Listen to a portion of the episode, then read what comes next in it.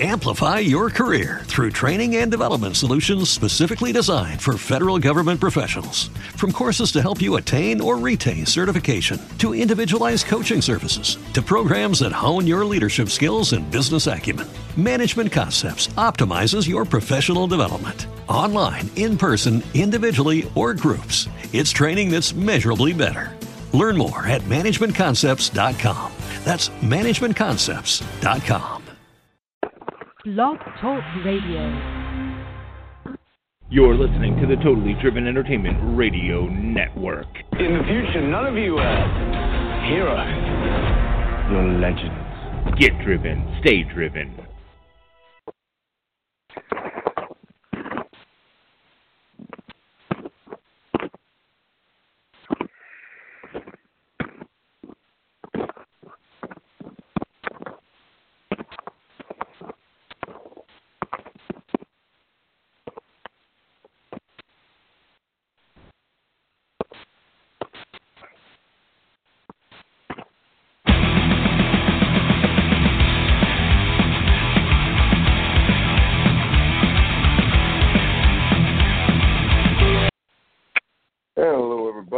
Welcome back to the Bareback Facts. Today, we're going to be talking about, uh, for starters, we're going to be talking a little bit about Joseph Goebbels. Uh, first off, uh, a little bit about him before we get too far into it. He was the head propagandist for the Nazis uh, during the rise and the implementation of the Third Reich, and is instrumental in making them uh, what really an instrumental part in making the Nazis and the Third Reich as successful as it was for so long. Um, second, we'll be talking a little bit about the power of propaganda and some of his ideas about propaganda uh, that propelled him and his programs of propaganda for the Third Reich forward. What made their machine so powerful? So, first off, I want to talk a little bit about Goebbels, give you a little background on this individual uh, because he plays an integral role in not only the rise of the Nazi Party to power in Germany, but also he plays an, a huge role in keeping the Nazis in power for as long as they are in power and keeping morale in Germany uh, as high as it was. Um, he was instrumental in the control of information, which is what propaganda is all about. Uh, so, first off, uh, Goebbels was born October 29th in 1897 in Rheydt, Germany. Uh, he served as minister of propaganda for the Nazi government of the Third Reich and is generally held responsible for presenting uh, a favorable image of the Nazi regime to the German populace. Uh, following now, what he's most generally identified for is his creation of the Fuhrer myth. It is this mythos of the Fuhrer that Goebbels comes up with that makes him uh, the famous individual that he is um, in history today. So we have to remember uh, that the image of the Fuhrer, the idea of this chosen leader, uh, is one that Goebbels came up with himself, and it made uh, Hitler far more popular than it, than probably almost anything else that Hitler did. Um, now he was again he was uh, born in 1897, uh, and he is the third of five children. Graduated from a Roman Catholic high school and spent five years in undergraduate study at the University of Heidelberg, where he focused on history. Uh, because he was born with a club foot, he he was unable to serve in the military during the First World War. He was he had to have a special shoe made for him, and he wore a leg brace. Uh, he carried a limp with him throughout much of his life, uh, and this deficiency uh, was always something that bothered him. Uh, but he kept he kept uh, he kept himself in high spirits. Uh, he ended he did ended up uh, showing a tremendous proficiency for the sciences, particularly philosophy. And in 1922, he graduated from the University of Heidelberg with a doctorate in German philosophy, after which he pursued a career in writing, even having written an expressionist novel called Michael, ein deutsches Schicksal in Tagebuchblättern. And he was also, at this time, uh, particularly concerned with the idea of nationalism and the nation, um, which is pretty uh, convenient considering uh, that this is during the 1920s, following the end of the First World War, uh, and you know many of the German people find themselves at sort of this loss. Uh, for the First World War's ending is a conclusion that ends with the German people losing. They come out, of course, on losing in in, in World War One, and many of the German people, uh, the majority of the populace, had no idea how they could have lost this war uh, because again, uh, one, during the period in which they are at war for the First World War, the government uh, had told them, you know, we're winning, we're we're doing great. Uh, the propaganda machine for the for the Weimar uh, and the the government before them, particularly Kaiser's uh, propaganda machine, Kaiser Wilhelm's propaganda machine, which predates the Weimar, which is this little in between uh, time period. Uh, before right just right before the uh, Nazis rise to power, but before uh, before the, end of Kaiser Wilhelm's sort of rule in Germany, um, we we know that the German people really weren't all that well informed about what was going on. And this is very important because this is going to come up as another big factor when we talk about how Goebbels' propaganda machine was able to infiltrate every aspect of society. But for the most part during World War One, the German populace, unless they were fighting, or unless the battles had taken place near where they lived, they had no idea how well they were doing in the war. So for them, uh, there were all these conspiracies.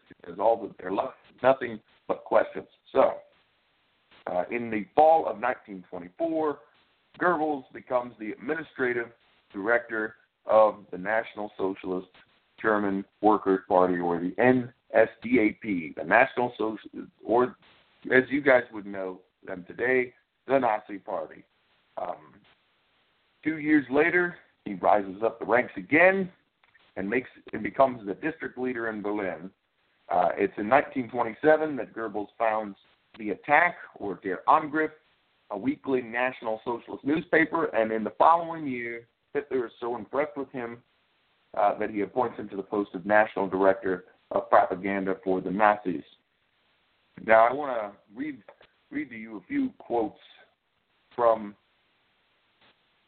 from Joseph Goebbels to give you an idea of what this individual thought process was whenever he was trying to sell ideas to the populace. Joseph Goebbels once said to one of his advisors that a lie told once remains a lie, but a lie told a thousand times becomes the truth. The other here's here's another quote from him. Propaganda works best when those who are being manipulated are confident they are acting on their own free will. And finally, if you repeat a lie often enough, people will believe it and you will even come to believe it yourself. Um, now, he is usually most noted, uh, particularly in in, in in regards to the truth, is at the truth. When, when he talks about the truth, he says that the truth is the greatest enemy of the state. It must be controlled at all costs. So he believed that the human populace could not. He believed that the German populace, left to their own devices, could not be trusted with all the information. They didn't need all the facts. They only needed small pieces of the picture. We had to control what to do. Uh, for his thought, he said he believed that the rank and file, the everyday person, is much more primitive than we imagine, and therefore propaganda must always be essentially simple and repetitious. The most important thing was to package the message in a simple way and repeat it over and over and over again. By doing this, you could ensure that not only would the populace get your message, it would become a part of their day-to-day life. Now, once once uh, Goebbels is installed as the director of propaganda, he begins creating this mythos, this Fuhrer myth around Hitler, punctuating it with huge rallies. Um, that are geared towards converting the German people to Nazism. His day to day activities included designing posters publishing propaganda pieces, using his bodyguards to incite street battles, and generally increasing political agitation. His control over the propaganda machine of the third of the rising Third Reich stretched all over the media of that time. He wrote in the newspapers. He was in the he was on the radio. He made films. He controlled the theaters. He controlled literature. He controlled music and art. He became a figure to be feared because, for one specific reason, was Joseph Goebbels feared because not only was he packaging the messages of the Nazi parties and making Nazism palatable to the masses. So now he is selling the virtues of, of Nazism to the to the masses. This is not what's particularly scary about Goebbels. It's because Goebbels is also the driving force behind the anti-Semitic propaganda that is being perpetuated. He is the one who is putting out the ideas, the, these negative ideas about the Jews, about the Roma. For those of you who don't know who the Roma are, they are uh, often sometimes referred to as the Gypsy. They are a group of uh, groups of people who are um, nomadic for the most part. Uh, you, could, you know, for a while there, they were kind of all over Europe, went roaming from place to place, kind of never really settling down. But there were some in Germany. Uh, but anybody that Goebbels perceived to be an enemy of the state found themselves being found themselves in this negative propaganda. They found themselves quickly uh, feeling outnumbered, surrounded, and found themselves ostracized completely uh, from everyday society. Now, in 1932, at Hitler's command, Goebbels organized a boycott of Jewish businesses. The following year, he led the burning of books. German enough, while chiefly targeting Jews once again. He openly declared at a speech uh, at one of his rallies in 1932 that the era of extreme Jewish intellectualism is at an end. And during the Second World War, Goebbels would continue to demonstrate his his skill and proficiency um, in dealing with propaganda. He turned battlefield losses into victories and raised morale each time he went out to speak. Uh, so great was his manipulation of the truth uh, that Goebbels was able to even convince people that at all times that basically we were never going to that the, that the Nazis were not going to lose that they were were a force to be reckoned with that they would win everything uh, that they ever set their hands to. For those of you who don't know, uh, Hitler gave Goebbels great authority uh, over everything that he put his hands to. He had a contingent of the Sturmabteilung, the SA. He had a contingent of the Schutzstaffel, the secret police, the SS, and the only person that Goebbels ever had to answer to uh, after he rose to the to this prominent position was Hitler. Uh, so Goebbels ultimately has no accountability to anybody except except the High Chancellor, which would be Hitler.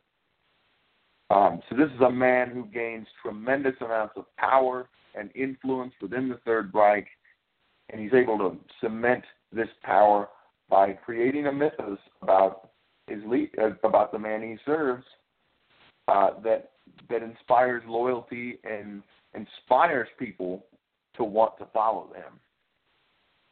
Um, now, aware of the value of positive of publicity, both positive and negative, Goebbels deliberately provoked uh, prior to the over prior to the Nazis' full takeover of the government. He deliberately would provoke beer battles and street brawls, including violent attacks predominantly against the Communist Party of Germany, uh, who he saw as the greatest threat to the Nazis uh, and to the National Socialist Party.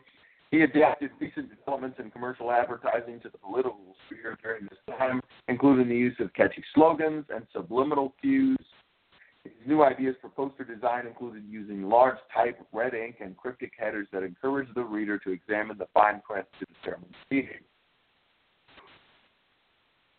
He was a master of manipulation.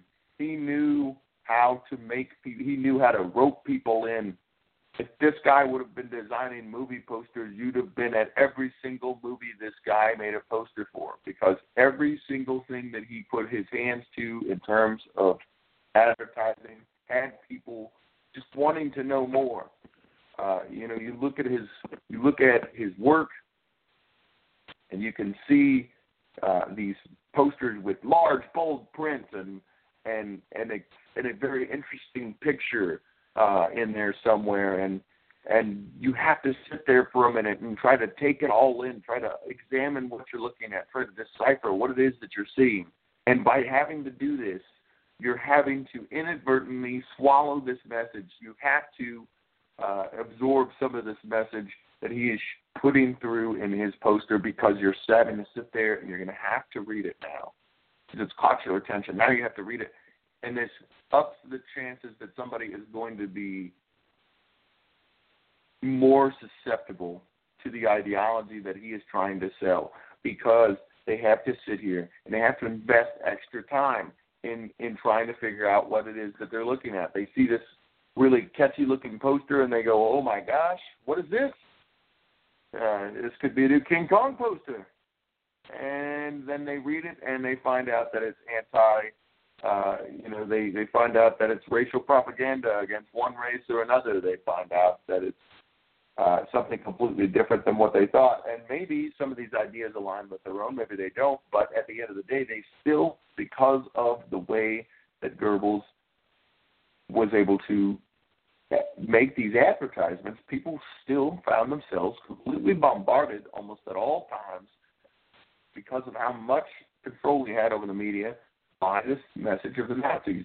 These ideas that they're putting forth, this these ideas of anti-Semitism, the ideas of hyper-nationalism, this idea of the German of the German fatherland, the purity of the German spirit, these ideas of German supremacy over others, all of these kinds of ideas, these ideas about the Führer and and him being a chosen one, the destiny of the German people being inexorably tied to Hitler and his success.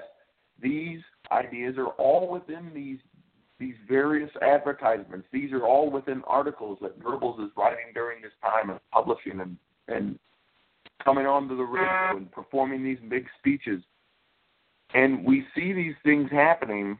People are they're they're quite frankly they're bombarded, completely bombarded at all at nearly all hours of the day in almost every activity that they have going on we can see these people, the German populace is absolutely bombarded with this propaganda, and it's only a matter of time before what they keep hearing and what they keep seeing starts to be reflected in what they do.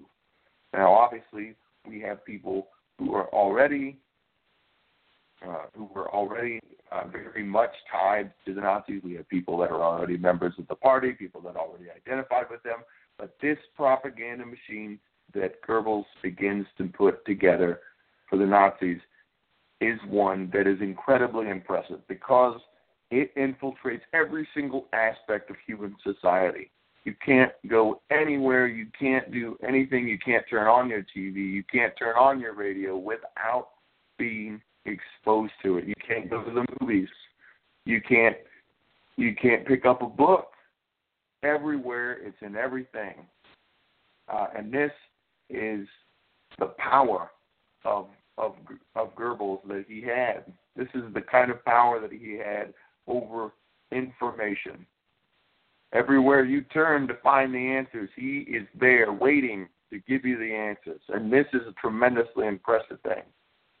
Um, now, Hitler is one man in the Third Reich we think of as this tremendous speaker, the oral, the the oral prowess of Hitler is, is well documented. People talk a great deal about the success of his speeches, the passion with which he spoke.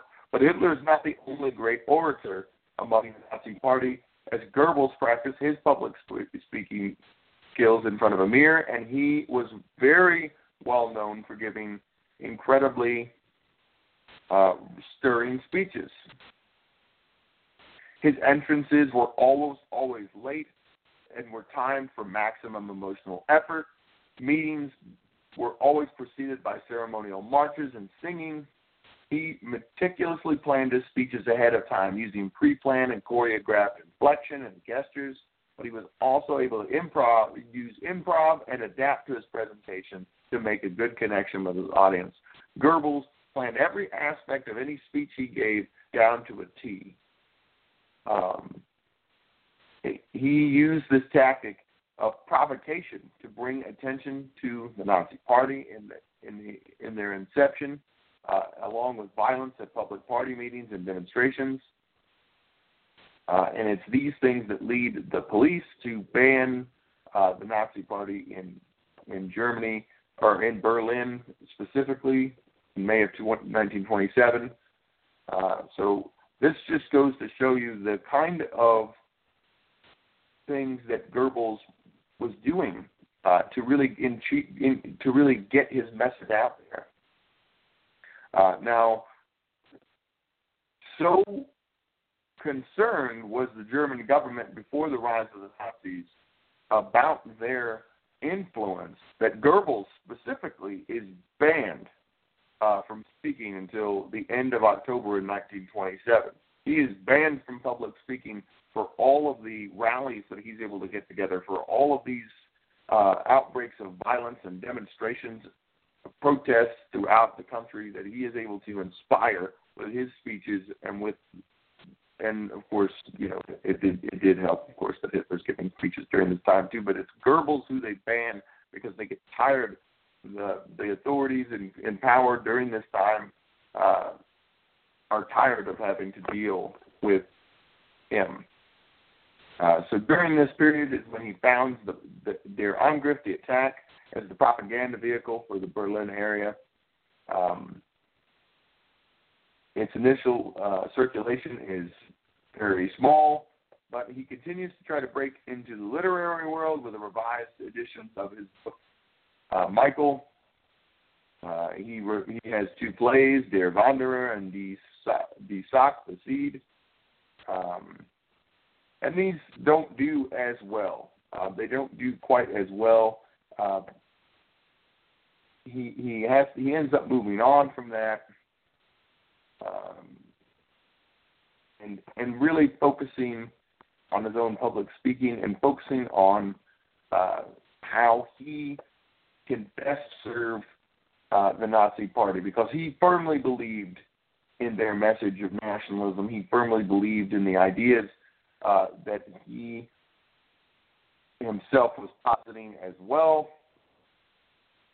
Uh, so, in the in in the late in late 1930, uh, he would meet Magda Quaint, a divorcee who had who had joined the party a few more months earlier, uh, and she worked as a volunteer in the party offices in Berlin, helping him organize his private papers. He her flat on the Reich Reichskanzlerplatz soon became a favorite meeting place for her, for Hitler and other uh, Nazi Party members, and Goebbels and Quaint would marry on December 19th of 1931. Uh, so he he and Magda would have six children together, and they would stay together until their deaths. Uh, for for two further elections uh, held uh, there's a first election held in 1930 in which the Nazis uh, managed to receive uh, six and a half million votes uh, and to take 107 seats in the Reichstag to become the second largest party in the country, and this is by 1930. Um, now, there are two further elections held in 1932, uh, and during these, Goebbels organizes massive campaigns that includes include huge rallies, parades, speeches, uh, and having Hitler travel around the country by airplane with the slogan "The Fuhrer" over Germany. It's during this time we see Goebbels uh, himself also undertake numerous speaking tours during these campaigns. They would have their speeches published on gramophone records and pamphlets He was involved in the production of a small collection of silent films that would be shown at party meetings, though they did not have enough equipment to widely use this medium at the time. Uh, his campaign posters used violent imagery often, such as a half giant half-clad male uh, destroying political opponents or other perceived enemies, um, such as the Jews or international high finance.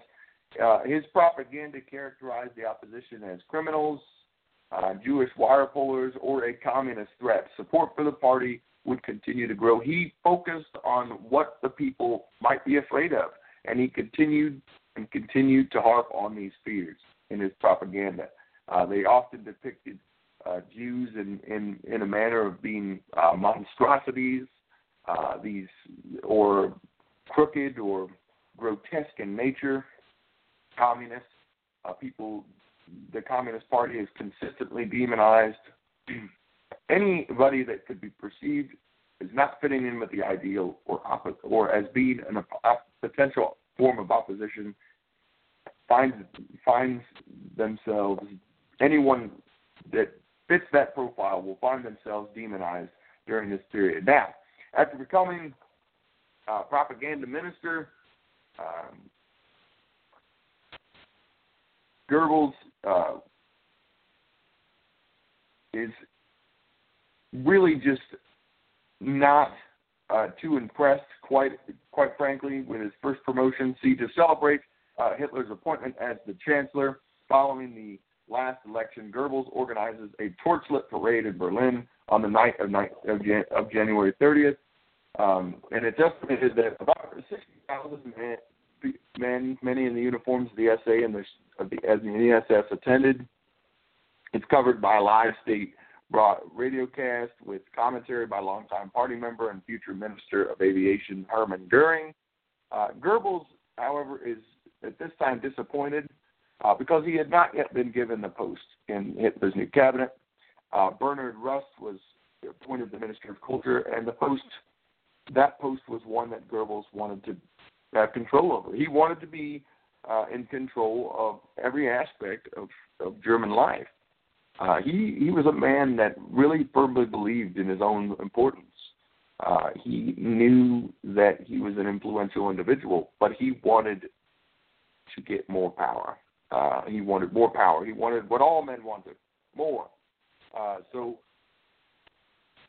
like uh, like other Nazi officials, uh, Goebbels had to deal with Hitler's leadership style of giving sort of contradictory orders to his subordinates while placing them into positions where their responsibilities and duties would overlap. Uh, so, in this way, Hitler uh, often fostered distrust and competition and infighting among his subordinates to consolidate and maximize his own power because the last thing Hitler wanted was anybody that was powerful enough to challenge him. Uh, in 1933, the, the Nazis take full advantage of the Reichstag fire, uh, and with with the following passing the the following of that, uh, they passed the Reichstag fire decree, uh, which begin which is the first step that towards the dismantling the democracy in Germany and putting uh, totalitarian dictatorship headed by Hitler and his party members place. Um, and so I want to pull up a few. I want to go ahead and give you guys a few examples of of how um, Goebbels is able to really get uh, get people going. Just read a few quotes from some of his speeches. Um, real quick, let me pull this up here. So this this this speech is from 1935, called "Our Hitler." It's it's a, it's a it's one of many of the speeches Goebbels gives, um, and he gives it every year on the occasion of Hitler's birthday, with the exception of 1934. And it's a radio speech. Um, this this is the second one that he delivers. Um, and and you know Goebbels is a man who thinks very highly of himself, and he wrote wrote down everything in his journals. Uh, he, he consistently you know praised himself and praised those people who he really who really, you know, basically uh, praised him. So here we have his descriptions of Hitler in this speech. So here he says Adolf Hitler is one of the few state leaders who avoids medals and decorations. He wears only a single high medal that he earned as a simple personal soldier, displaying the greatest personal bravery. That is proof of modesty, but also of pride. There is no one worthy to decorate him other than he himself. And any form of ascension is foreign to him. But when he present, represents the state and his people, he does so with impressive and appropriate grace. Behind all that he is and does are the words of, great, of the great soldier Schlieffen, who wrote, Be more than you seem. His industry and determination in reaching his goal far exceed normal human strength. These are the kinds of, this is just one example uh, in this speech of how he is able to posit this almost supernatural qualities of Hitler and and also sort of the virtue um, of Hitler. He is selling these ideas to the masses. They need to believe these things. Uh, it's important that they believe them. Important that he is able to get this message out there. People uh, that are hearing his message, uh, they need to feel confident and this is one thing that Goebbels is particularly good at in his speeches is making the people feel like they have placed their trust in the right guys. Uh, so here we have, uh, uh, we go through this speech a little bit more. We can see that he talks a little bit more about uh, the Nazi Party and Hitler. He says of Hitler, he came from the people and remains a part of them. He, he who negotiated two 15 hour days at a conference with diplomats of mighty England, who mastered arguments and facts on the great questions of Europe, can speak with complete ease to ordinary people and can, with a comradely do, restore the confidence of a fellow war veteran who greets him with a nervous heart after perhaps two days of wandering uh, perhaps days of wondering how to greet him and what to say. The weakest approach uh, approach him with confidence, for they sense that he is their friend and protector. The entire nation loves him because it feels as safe in his arms as a child in the arms of its mother. These are the words we hear uh, spoken by Goebbels to the masses. This idea of a of this comforter the the idea that Hitler is this this great and virtuous, powerful leader, but he's also capable of mercy and, he sacrifices so much for the the Reich and he, everything he does is for the people and it's wonderful and glorious and and you can trust us and we've got your best interest at heart. Um, so these are the these are the sorts of ideas that you see uh, being posited by by Goebbels. These these kinds of messages reach out at the audience. They attempt to connect with them. They tr- attempt to not only create a mythos of Hitler being this individual who is sort of, um, you know, mystical uh, and supernatural in in nature, but also the idea that he is this sort of father figure for the nation. The idea that he is doing everything possible for the German people, and everything he does and everything the party does is for the country and it's in their best interest, and that's why you got to trust us because never put your interests uh, before our own. And you know, we, he posits all these ideas of virtue. Uh, so this is this is sort of the genius of Goebbels, if you will. He's able to create these. He's able to take these ideas and and continue to repackage them and sell them to the nation. Um, and and throughout the time that Hitler is in full power, particularly useful to Hitler. Um, and, and of course, uh, it helps that you're able to get rid of some of your political opponents. Uh, he is pretty famous for his anti-Jewish propaganda. Um, the the book burning of May 10th, 1933, is just one example of how Goebbels is able to demonstrate the tremendous influence and power that the Nazi Party is able to gain through their propaganda, uh, the the national boycott of Jewish businesses, um, and of course, getting the people to sort of turn a blind eye or even be complicit in genocide uh, through through their use of propaganda. Uh, now, Goebbels was anti-Semitic from uh, was we, we know that he was fairly anti-Semitic from from a young age, uh, and after joining uh, the Nazi Party and meeting Hitler, his anti-Semitism grows and he becomes much more radical. He begins to see the Jews as a destructive force with a negative impact on the on the people of Germany. Um, and after the Nazis seize power, he repeatedly urges Hitler to take action against the Jews. Um, now, despite of his extreme anti-Semitism, Goebbels thought uh, he spoke of the rubbish of race materialism and the unnecessity for biological racism uh, to be incorporated in the Nazi ideology. He described Himmler's ideology as in many ways mad, and he thought that Rosenberg's theories on race uh, regarding the Jews was ridiculous. Um, the Nazi Party's goal was to remove Jews from German cultural and economic life and eventually to remove them from the country altogether. Now, in addition to his propaganda efforts, Goebbels actively promoted the persecu- persecution of the Jews through pro- pogroms, uh, legislation, and other actions. Discriminatory measures that he personally instituted in Berlin in the early years of the regime, including bans against their using of public transport, and required that Jewish shops be, all be marked and identified as such.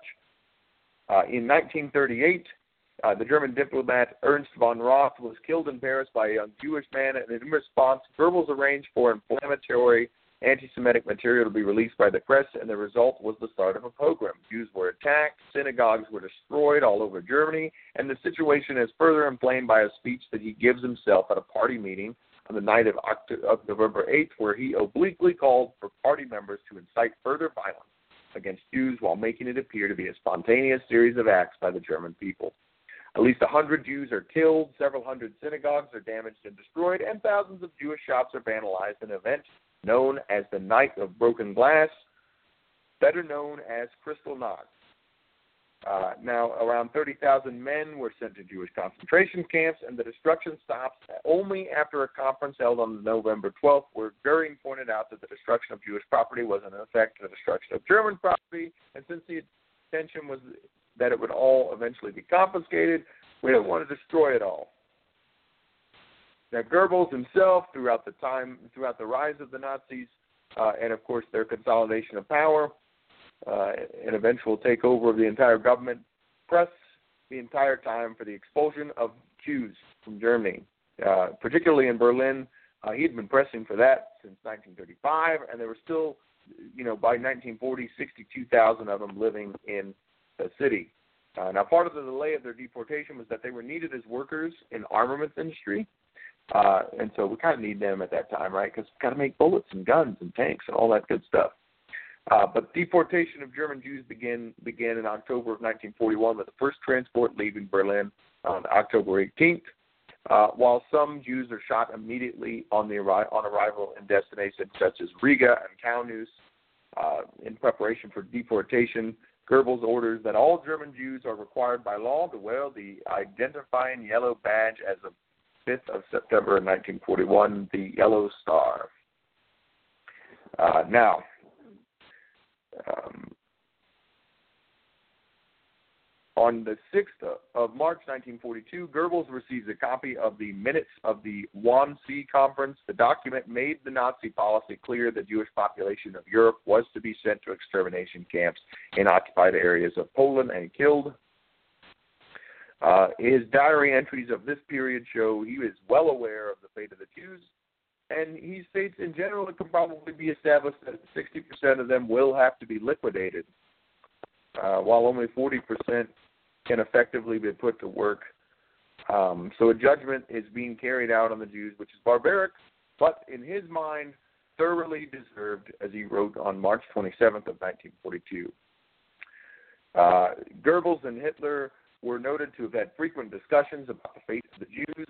Uh, it's a subject they discussed it almost every time they met, and he was aware throughout throughout that the Jews were being exterminated and completely supported the decision Uh, he was also one of the few Nazi officials to do so publicly. So he was very much on board with getting rid of the Jews, um, and he was very much on board with selling that to the populace. He is one of the engineers behind one of the first great pushes uh, to really discriminate against the Jews before they begin rounding them up and killing them. Uh, he is the orchestrator of Kristallnacht, which is considered to be sort of the straw that breaks the camel's back. It's what really opens the door for the Jews to basically be no longer untouchable. Uh, they become, uh, at that very moment in time, uh, they, they become instantly seen as a threat to the state, and they instantly become seen uh, as the enemy, as the other. Uh, they become seen as uh, somebody that needs to be dealt with and eliminated. Um, so at that point in time, we see a dramatic shift. Now, uh, Goebbels again uh, was a very powerful individual. You can see this in how much of society he was able to infiltrate. Uh, he demonstrates the tremendous power of control of the truth.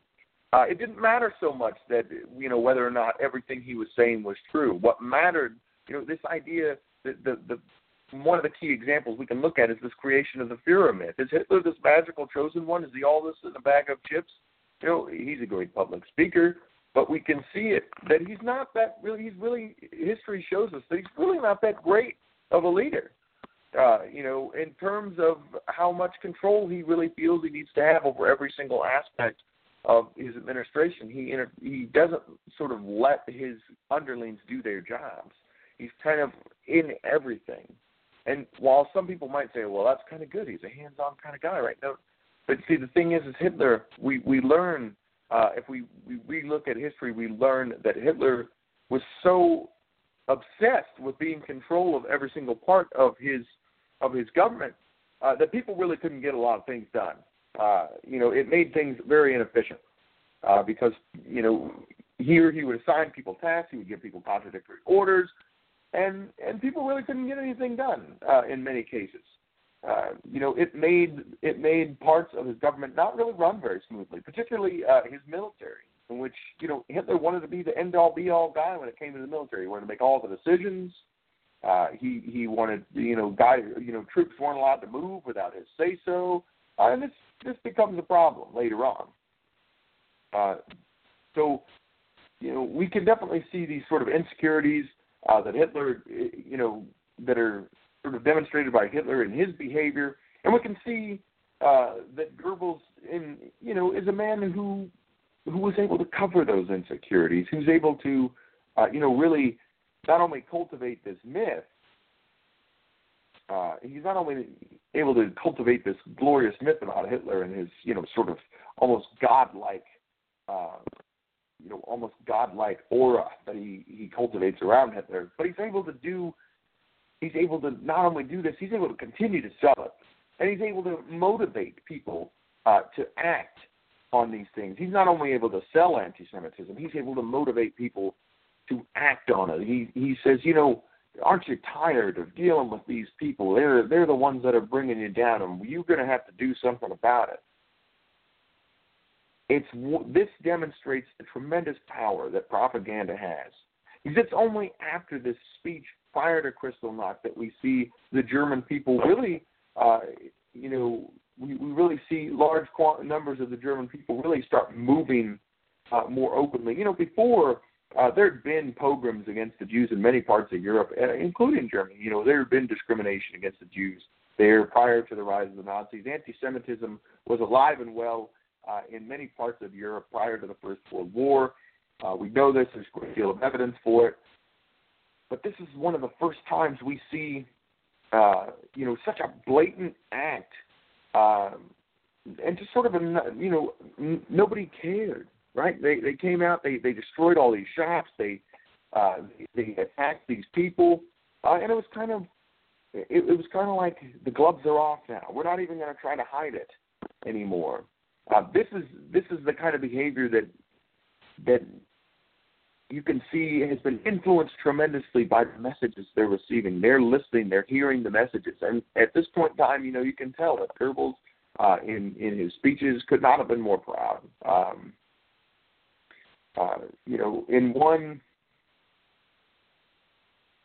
in, in one other quote from from Goebbels, we can see uh, what his thoughts are about its importance.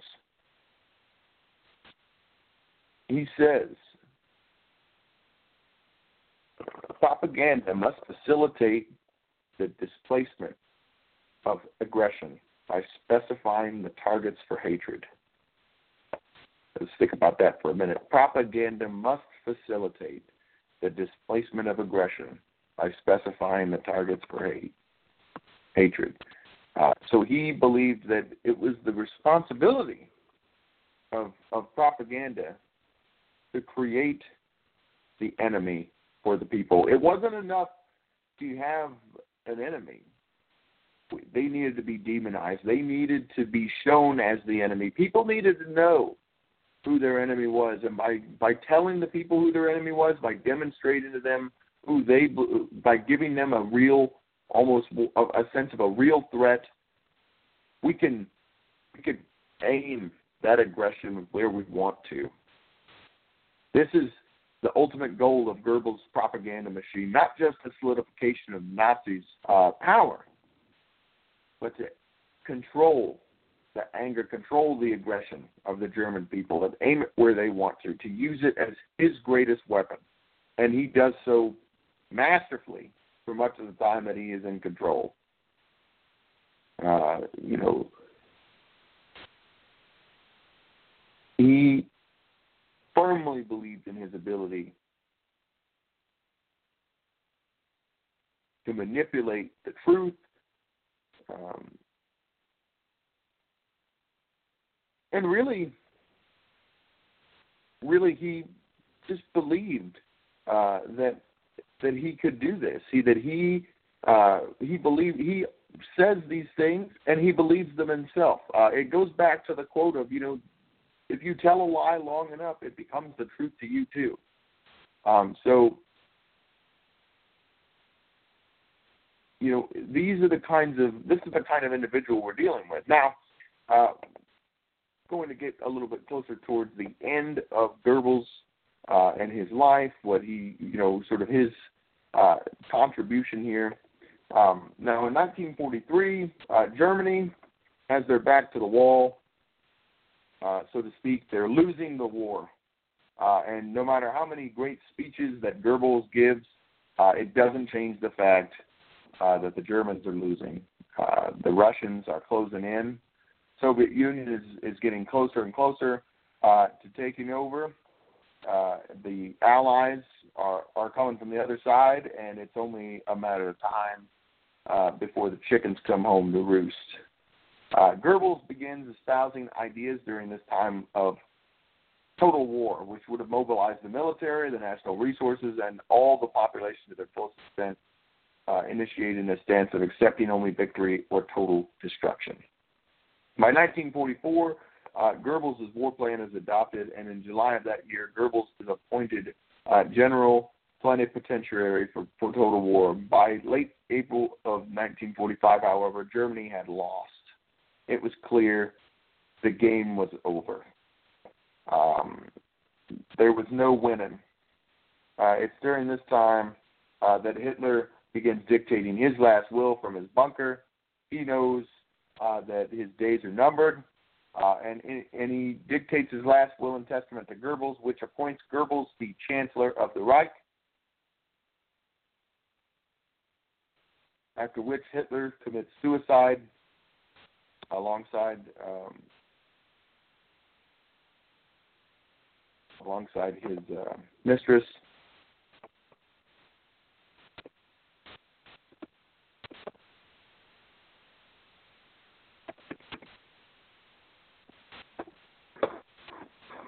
Eva Braun.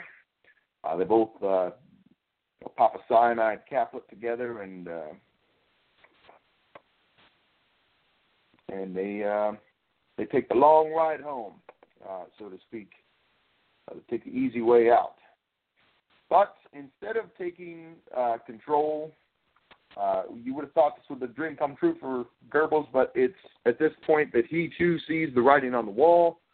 Uh, you know, fancy speeches aside, uh, this was a done deal.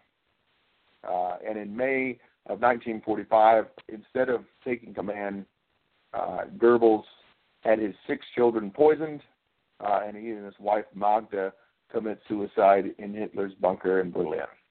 Uh, so, uh, what can we glean from from this from this individual and his um, his practices? What can we what can we glean from from this individual's life uh, and his his propaganda and his views on truth? Well, what we can glean is uh, propaganda can be a very powerful force. Control of a truth. He who controls the truth can control the reality in which we live. Uh, people with great power who can control the truth, manipulate the truth, uh, they are the ones who hold all the cards. They are the ones who can uh, alter the perception of not only themselves, but they alter the perception of the masses. Uh, propaganda is is a useful tool, but it's a dangerous one. Uh, and Goebbels demonstrates that uh, quite aptly. Uh, we see, you know, today we have a lot of we a lot of examples of propaganda. Um, you you know you wouldn't think about it all the time, but uh, you know just think about every time you turn on a football game and uh, we sing the national anthem, right? Uh, every time uh, we have a football game, that you know we get the national anthem sung. Uh, you have some nice jets fly over the stadium. Uh, every you know we have parades for our national holidays. Um, you know, we commemorate certain days, right? Uh, certain days are commemorated. The achievements of certain Americans are elevated. Talk about the the glory of our country, right? Uh, you know, you, you can look at the you know you can look at those as key examples of, of propaganda.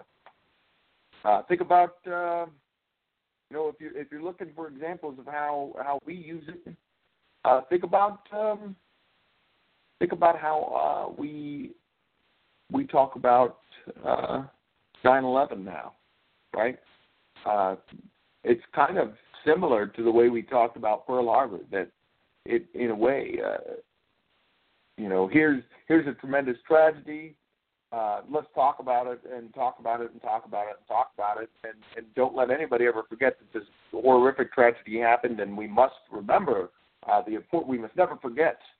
Uh, we must never forget the importance of this moment and um, you know, we still see that today. You know, 9/11 that was uh, 16 years ago, and we're still talking about it today uh, in in some way, shape, or form. If people aren't talking about investigating it, uh, they're talking about this was the day that everything changed. You know, uh, a lot of people, you know, we we kind of a lot of times we kind of go about our daily uh, our daily routine, and we don't really think about these things. But if you if you take the time to really step outside the box, you can see that you know 9/11's been a driving force behind our war on terror for what 16 years. So we've been at war with somebody for the last you know basically 16 years. Uh, you know, if it wasn't the the Taliban and the uh, uh, and Al Qaeda and in Afghanistan, it was somebody in Iraq, right? Saddam, and then back to Afghanistan, and now it's these uh, nuts over there. Uh, Islamic State and whatever, you know, the Levant. Uh, you know, it's always it's always somebody now, right? I mean, we're we're always finding uh, new enemies, right? And and our our propaganda machine machine here doesn't stop. We talk about the viciousness and the quote unquote backwardness, and uh, you know, but but when we talk about these things, then we then we have the same thing happening on our side, right? We we still do, uh, you know, we we do terrible things too. Everybody does terrible things, uh, but it's important uh, that we remember the the power of propaganda and the power of truth.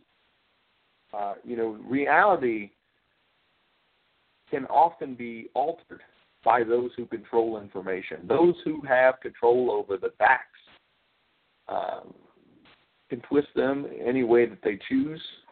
And those people that twist these facts for us uh, much like in the case of Goebbels, uh, they can have tremendous effects on on us, on on society, on history. Uh, so, you know, you can you can look at the example of Goebbels for the potential that a propaganda machine can have. You can look at his uh, his successes, these speeches uh, that motivated the masses. Um, the overall impact of Goebbels is that ultimately, uh, even though he ends up killing himself and and ends up dying, and the Nazis end up losing the war, and everything is, is you know the good guys win and the bad guys lose. Um, ultimately, one can make a strong argument that the Nazis really don't ever become as powerful as they, you know, wouldn't have ever become as powerful and influential as they did without this propaganda machine, without Goebbels, uh, all the work that he put in, without all of this, uh, without his ability to sort of uh, prop Hitler up as this as this divine almost uh, figure, and without without his help, it's it's a good case we can make that that the Nazis are not near as influential as they end up being. Uh, that they don't they don't garner the public support that they are man- that they managed to get without him. Because not and not just because of Goebbels' speech, and not just because of Hitler's speeches, but because of the whole machine, the whole enchilada that uh, that Goebbels puts together. You know, the fact that he's able to get into the media, he's able to get on the radio, uh, the newspapers, he's able to make films. He's got all these, you know, the posters, the leaflets, the pamphlets the the speeches, it all functions together. It all comes together as one big monster whose head you just can't. You know, it's a many-headed beast, and you cut off one head. You show what you banned him from public speaking. It didn't stop him. He just started writing. You know, the this uh, the determination of Goebbels uh, to really sort of infiltrate and have a grip, a stranglehold, so to speak, on every part of of German life and culture, um, really demonstrates for us the power of propaganda and the power and importance uh, that is placed on truth and the control of that truth. Uh, it was the firm belief of, of Goebbels that information must be controlled, must be contained, uh, and the German people needed only to know what he wanted them to know. Uh, you know, as long as everybody believes that the world is sunshine and rainbows, well, who are we to change their belief on whether or not the world is sunshine and rainbows? Keep the people happy, keep the masses doing what they're supposed to be doing, uh, you know, so that they can be productive and we can sit back and collect the fruits of their labor. You know, why shouldn't we continue to get these people to do what we want them to do? They should, you know, that that is the real driving force we see behind this propaganda is how can we motivate people? We must give them the we, we must give them our truth. Uh, so, and that's that's really uh, what I've got for you guys today on this. I wanted to really uh, give you guys an idea of how sort of the propaganda, how propaganda can can come about, uh, how simple ideas can be packaged and sold uh, to a large group of people, and how we ourselves kind of interact with this thing. You know, how do we, you know, think about these things when you think about advertising? You know, how how many commercials do you see a day for Coca-Cola and Budweiser beer and all these things? You know, uh, all these things get it. You know, it's proven. Uh, there's a science to it, right? There's a method to the madness. You know, you see something enough times, eventually, uh, you hear something enough times, eventually you're going to want to go out and purchase a product. Maybe you don't think about these things because it's all it's all a mental thing. But it's the more that you're exposed to something, the more likely you are uh, to kind of accept that information.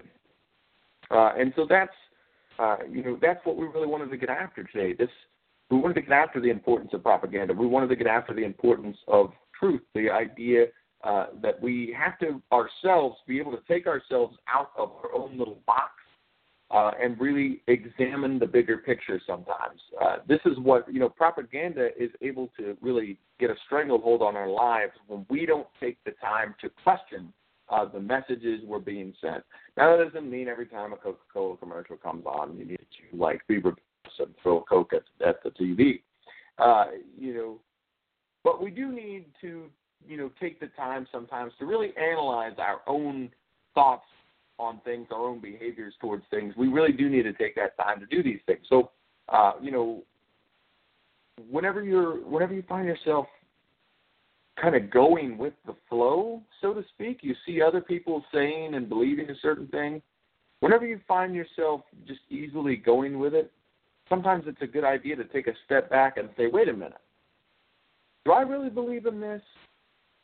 Or I just believe in it because it's trendy? Like, do I really like this movie series? Do I really am I really a big fan of uh what is it? Um let's just use an example. Am I really a big Harry Potter fan? Or am I just doing it because everybody is telling me how great Harry Potter is and I just want it to be great? Is that what's going on here? Uh, so that's you know that's kind of a cheesy example, uh, and I've got nothing against Harry Potter, you know, just you know, just saying. But you know, it's kind of a cheesy example. But if you think about it, if we really take the time to think about it, sometimes it's important for us to question the why behind uh, our actions more so than you know the actions themselves. But why? Why are we doing these things? And propaganda, uh, discussions of propaganda, discussions of truth, and the manipulation of truth give us an opportunity to sort of question that why. Why do we believe what we believe? Uh, you know, do we really, truly, in our, our own minds and our own souls, believe in these things, or are we just regurgitating something that somebody keeps giving to us? Uh, so that's really what what the the point of today's discussion was. Um, and I want to give you guys some more uh, information to go look at um, on propaganda, on on Goebbels himself. I feel like um, I feel like you guys uh, would enjoy taking a look at this. So you might take a look at his diaries, uh, which you can get uh, translated. Uh, it's just by by Joseph Goebbels. Uh, you can download this as an ebook. Um, and he wrote he wrote several um, several things. So there's loads of stuff you can down. You can go find Michael, which is one of his first works.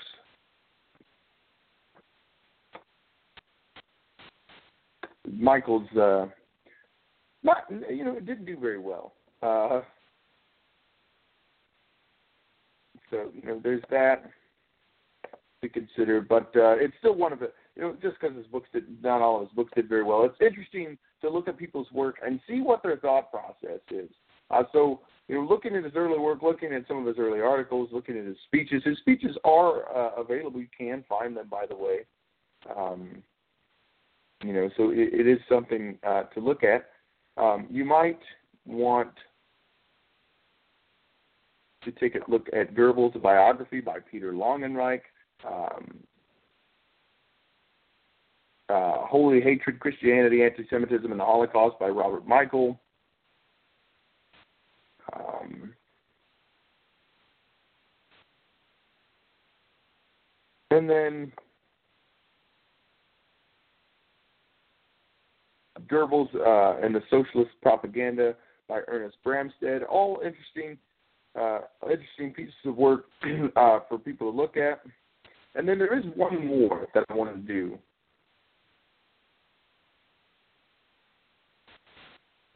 For you guys, one more book that I want to do. Really get out there for you guys. Um,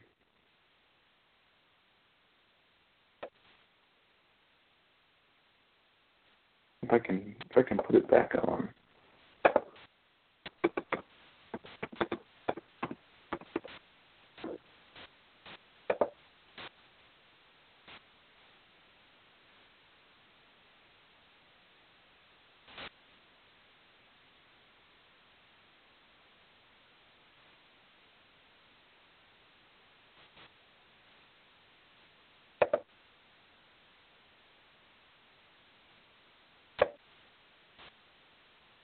You might take a look at Rolf Giesen's Nazi propaganda films, a history and filmography. Uh, take a look at some of what what they posited, and this is not so much to give you guys, uh, you know, a bunch of propaganda yourselves to go, you know, sort of, you know, go all rogue. uh, you know, and get get all crazy. Um, but these these are these are uh, a good. It's a good way to familiarize yourself with how films, uh, you know, are are made and and the kinds of kinds of thought processes that come go behind uh, the scenes a little bit and see what the thought process of directors are. And another another good option for you, uh, if you're interested more in that part of history, uh, and I really love to um, love to give people chance, you know, more chances to go look up stuff. Um, is you can take a look at uh, Hoffmann's The Triumph of Propaganda Film and National Socialism, and also uh, the, Mystery, the Ministry of Illusion, Nazi Cinema and Its Afterlife by Eric Rentschler. Uh, and this book uh, is not just uh, a look at uh, films and propaganda itself, but it's also the over. Uh, it also gives you insight into sort of the impact, the lasting impact that propaganda can have, uh, and and really uh, how films can stand the test of time. Uh, so these, th- this is a collection of uh, not. This is not only just an examination of sort of uh, propaganda and and film. It's also it's also an examination of legacy and and the impact that films in general can have, the influence that the cinema industry has on the masses. Uh, so it's something that uh, kind of breaks down the psychology of people uh, and what they go and see. Why do they go to see these films? And uh, what is the impact of a film on its audience? So these are kinds of things we, we, we should try to understand and take the time to try and understand why do we uh, want to consume what we consume is a very important uh, you know line of thinking. Uh, it tells us a lot about ourselves when we can go and figure out why it is we like the things we like. Um, so thanks for tuning in to the Bareback Facts. I hope you guys enjoyed the show. I will see. I will hope to be back on here really soon. Thanks for tuning in. And as always, this has been a Barebacks presentation, Bareback Facts presentation. Thanks again uh, for tuning in. Have a great weekend, everybody. What if you could have a career where the opportunities are as vast as our nation, where it's not about mission statements, but a shared mission? At U.S. Customs and Border Protection, we go beyond to protect more than borders from ship to shore, air to ground cities to local communities, CBP agents and officers are keeping people safe.